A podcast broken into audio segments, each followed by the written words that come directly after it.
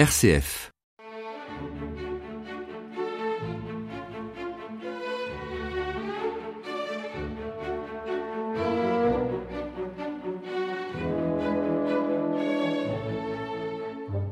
Bonjour, vous êtes sur les ondes de RCF pour Passionnément Classique. C'est Pascal Donia, je vais vous parler d'Hector Berlioz. Douce France, cher pays de mon enfance, sans doute connaissez-vous la chanson. Néanmoins, peut-on parler de musique française, d'une musique à la française, d'une musique en France? La question étant fort large, on se contentera aujourd'hui sur les ondes de RCF d'aborder le 19e siècle avec une figure emblématique de ce siècle, celle d'Hector Berlioz.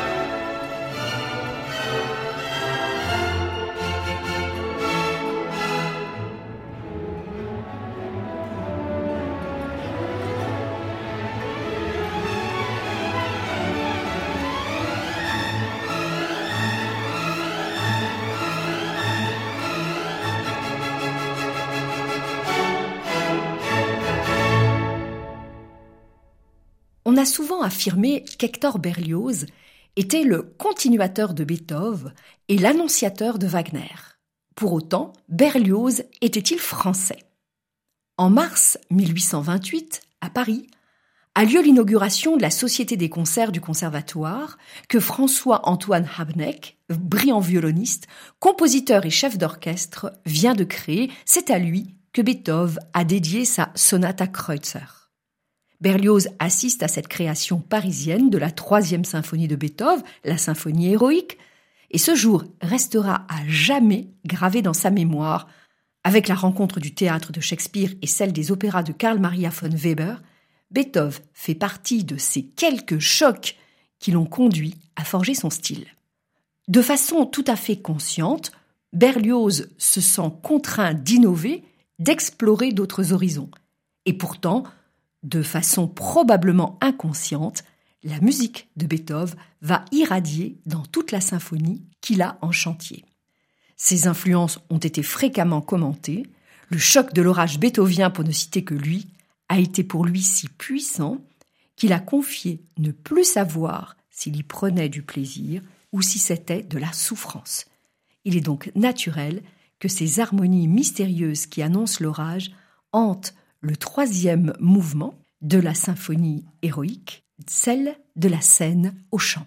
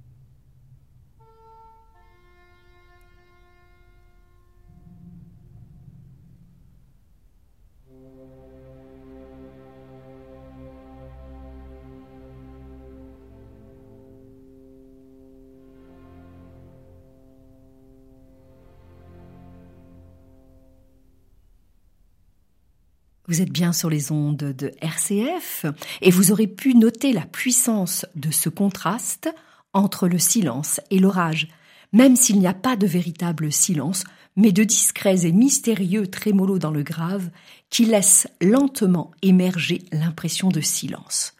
L'influence de Beethoven sur le jeune Berlioz est capitale.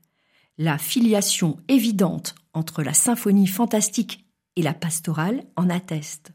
Elle partage la présence de parties chantées, la même tonalité et une orchestration similaire, tout en étant redevable à la neuvième symphonie de Beethoven. L'œuvre lyrique de Berlioz est elle aussi fidèle à Fidelio. Plus tard, une fois au contact de l'Italie, son écriture évoluera encore. La découverte de l'opéra italien et plus largement de la culture transalpine, de son patrimoine artistique et historique, mènera Berlioz vers des chemins et des moyens encore renouvelés. Je vous propose sur les ondes de RCF d'écouter ou de réentendre Harold en Italie, la sérénade d'un montagnard.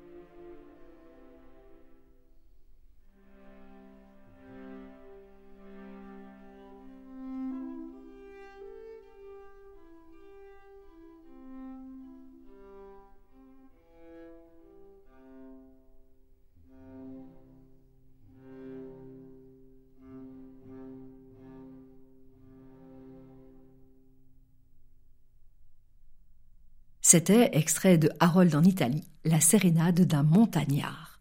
De manière plus générale, d'une œuvre à l'autre, on constate que Berlioz a une volonté de créer un univers singulier pour chacun de ses sujets, tout en reconnaissant l'influence d'autres compositeurs du XIXe siècle. Pour la damnation de Faust, par exemple, d'après Goethe, Berlioz s'est orienté vers un style allemand influencé à la fois par Weber et son Freischütz, Schumann et Mendelssohn, comme le laisse entendre le chant des étudiants, extrait donc de la damnation de Faust.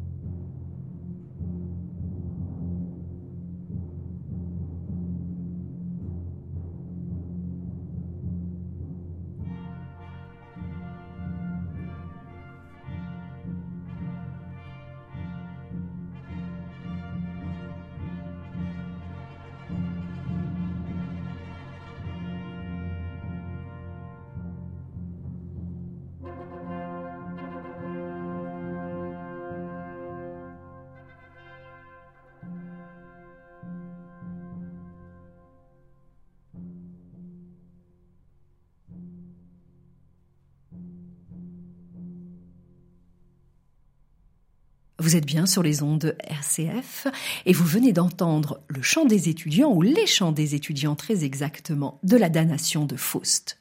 Dans Benvenuto Cellini, qui renvoie à l'histoire italienne, on entend beaucoup de Rossini, un peu de Bellini et de Donizetti dans cet opéra écrit par Hector Berlioz. Et je vous propose de découvrir cet extrait de Cellini qu'on intitule souvent l'air de Teresa. Thank you.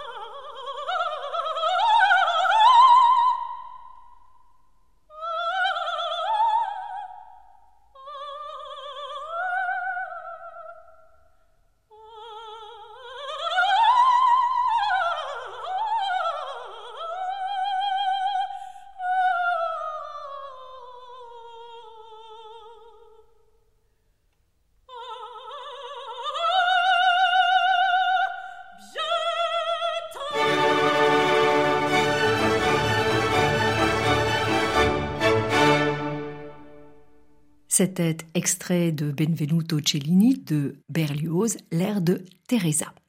Quant à Béatrice et Bénédicte, toujours d'Hector Berlioz, qui évoquent l'Italie, cet opéra rend subtilement compte d'atmosphère méridionale que je vous propose de rejoindre avec cette nuit paisible et sereine, extraite donc de l'opéra de Berlioz, Béatrice et Bénédicte.